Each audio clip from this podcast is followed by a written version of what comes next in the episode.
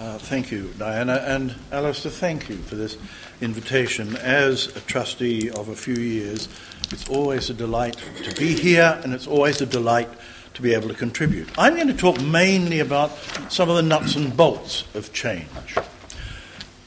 Up until the end of the First War, higher education was essentially a private activity.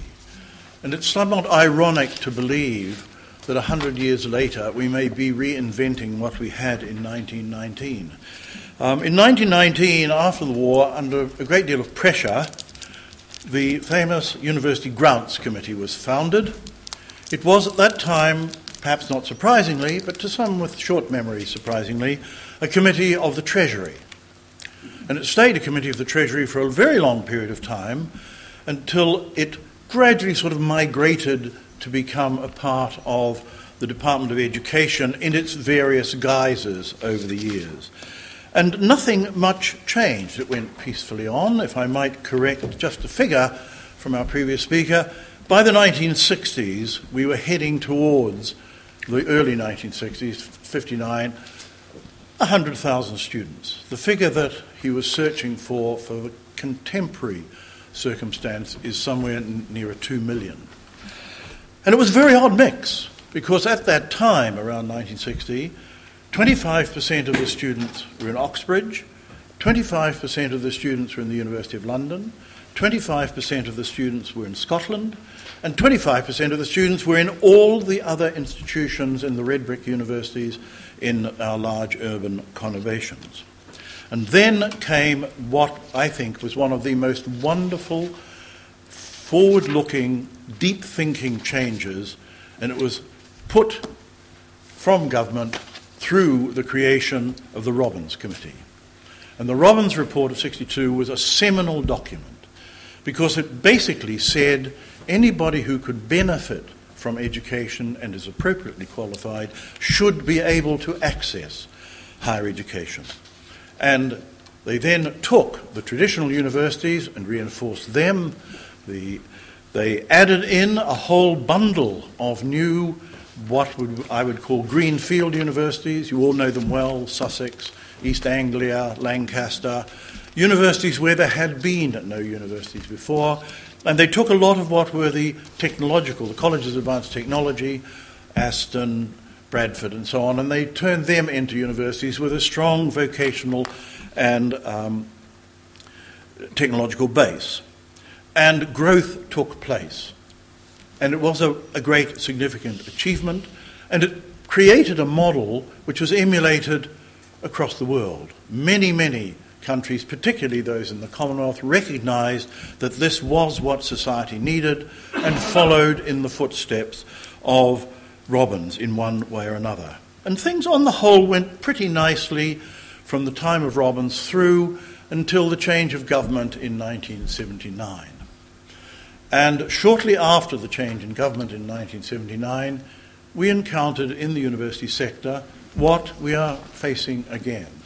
And that was the very drastic changes that took place when the Thatcher government introduced in 1981 the first of the radical cuts in the funding and support of higher education. And many of those cuts were draconian. They're the sort of cuts that would make the average Vice Chancellor at the moment quail. The University of Aston had, at a stroke, a cut of 43% of its budget.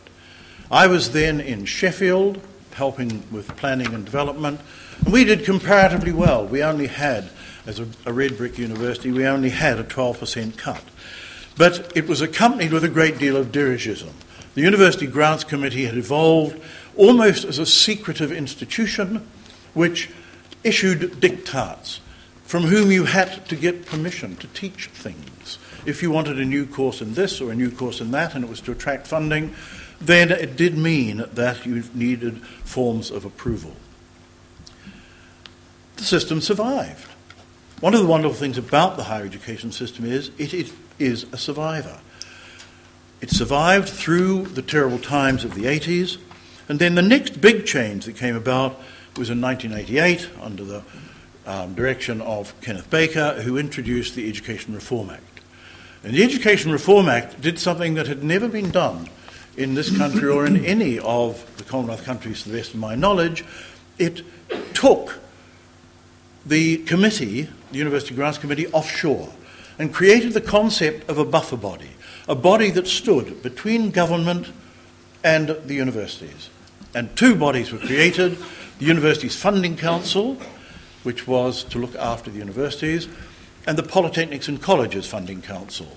And the Polytechnics and Colleges Funding Council was given a new responsibility the um,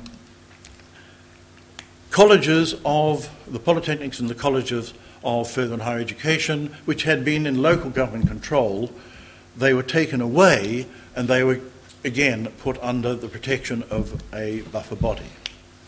And quite a lot of growth took place, and there was real encouragement for the universities and the colleges to expand. And there was dramatic expansion over the period from 1988 to the early 90s.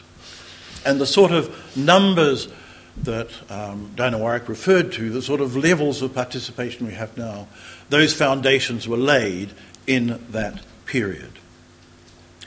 I had the privilege of being asked to go and run the University Funding Council in 1991. And I had what was for me one of those interestingly dramatic discussions with the then Secretary of State, um, Kenneth Clarke, and, and I was asked if I had any requirements. And I said I had only one requirement, and that one requirement was that I wished to make public the funding algorithm for universities, because up until then it was secret. If you were a vice chancellor, and I was a vice chancellor, you didn't know why you got money. You just got a letter saying, Dear sir, 120 million next year, thank you very much. And if you asked, Well, why am I getting 120 million? They said, oh, I can't tell you that, it's secret. And I said, We must make this public. And I can remember the um, permanent secretary at the time looking quite aghast at this idea. And he said to me, But, Professor, if you make the funding formula public, universities will change their behavior in order to get more money. and I said, not surprisingly, that was the whole object of the exercise. Because what it said to me was if I know the basis on which my funding is allocated, then I can, as a head of an institution, begin to act strategically and think through where are my strengths, where are my weaknesses, what should I be good at, where should I expand, what does my community need, and the whole of the university structure began to change. And the university leaders became, I think sometimes, unfortunately, it's called managerialist, but they became very much masters of their destiny, as any leader director should be. We are accustomed to it in most of our ways of life, but it had not until then been much of much in the mind of university vice chancellors. Almost immediately, the Secretary of State then changed the rules of the game and he introduced the Further and Higher Education Act of 1992, and in that, two very major changes took place. The most significant was that the polytechnics were turned into universities, and the two previous sectors of universities, polytechnics, and colleges were merged into a single sector. And at the same time, they were then broken up again, but on this, on this occasion, they were broken up on a jurisdictional basis. And funding bodies were created in England, Scotland, and Wales, and Northern Ireland um, stayed, had a funding body, but was essentially the government department. It did not have a buffer body.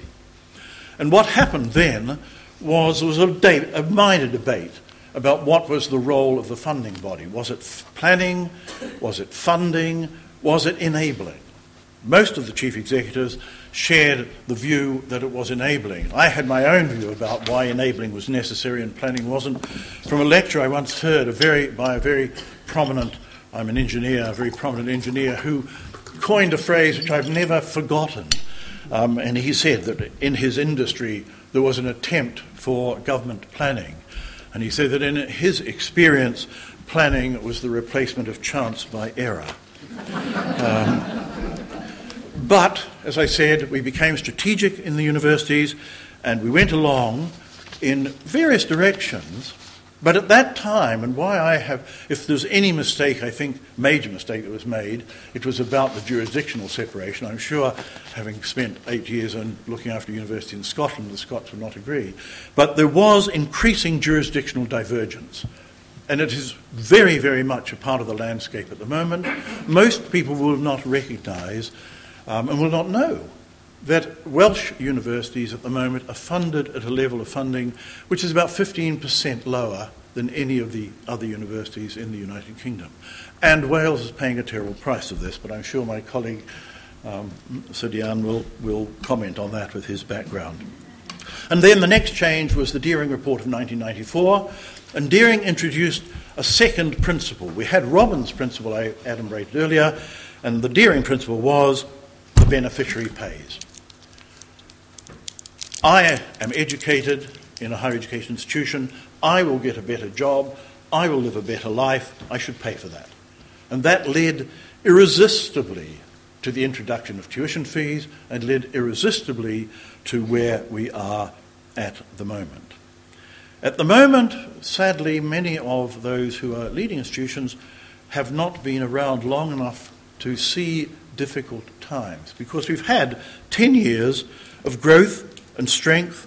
And we have created in this country what I believe is one of the best higher education systems in the world. It is recognized as such across the world, but, and I'm used to hear what my colleagues say because we haven't rehearsed our contributions, I believe there is some dangerous jeopardy ahead of us. But let us leave it to my two colleagues to comment further on that.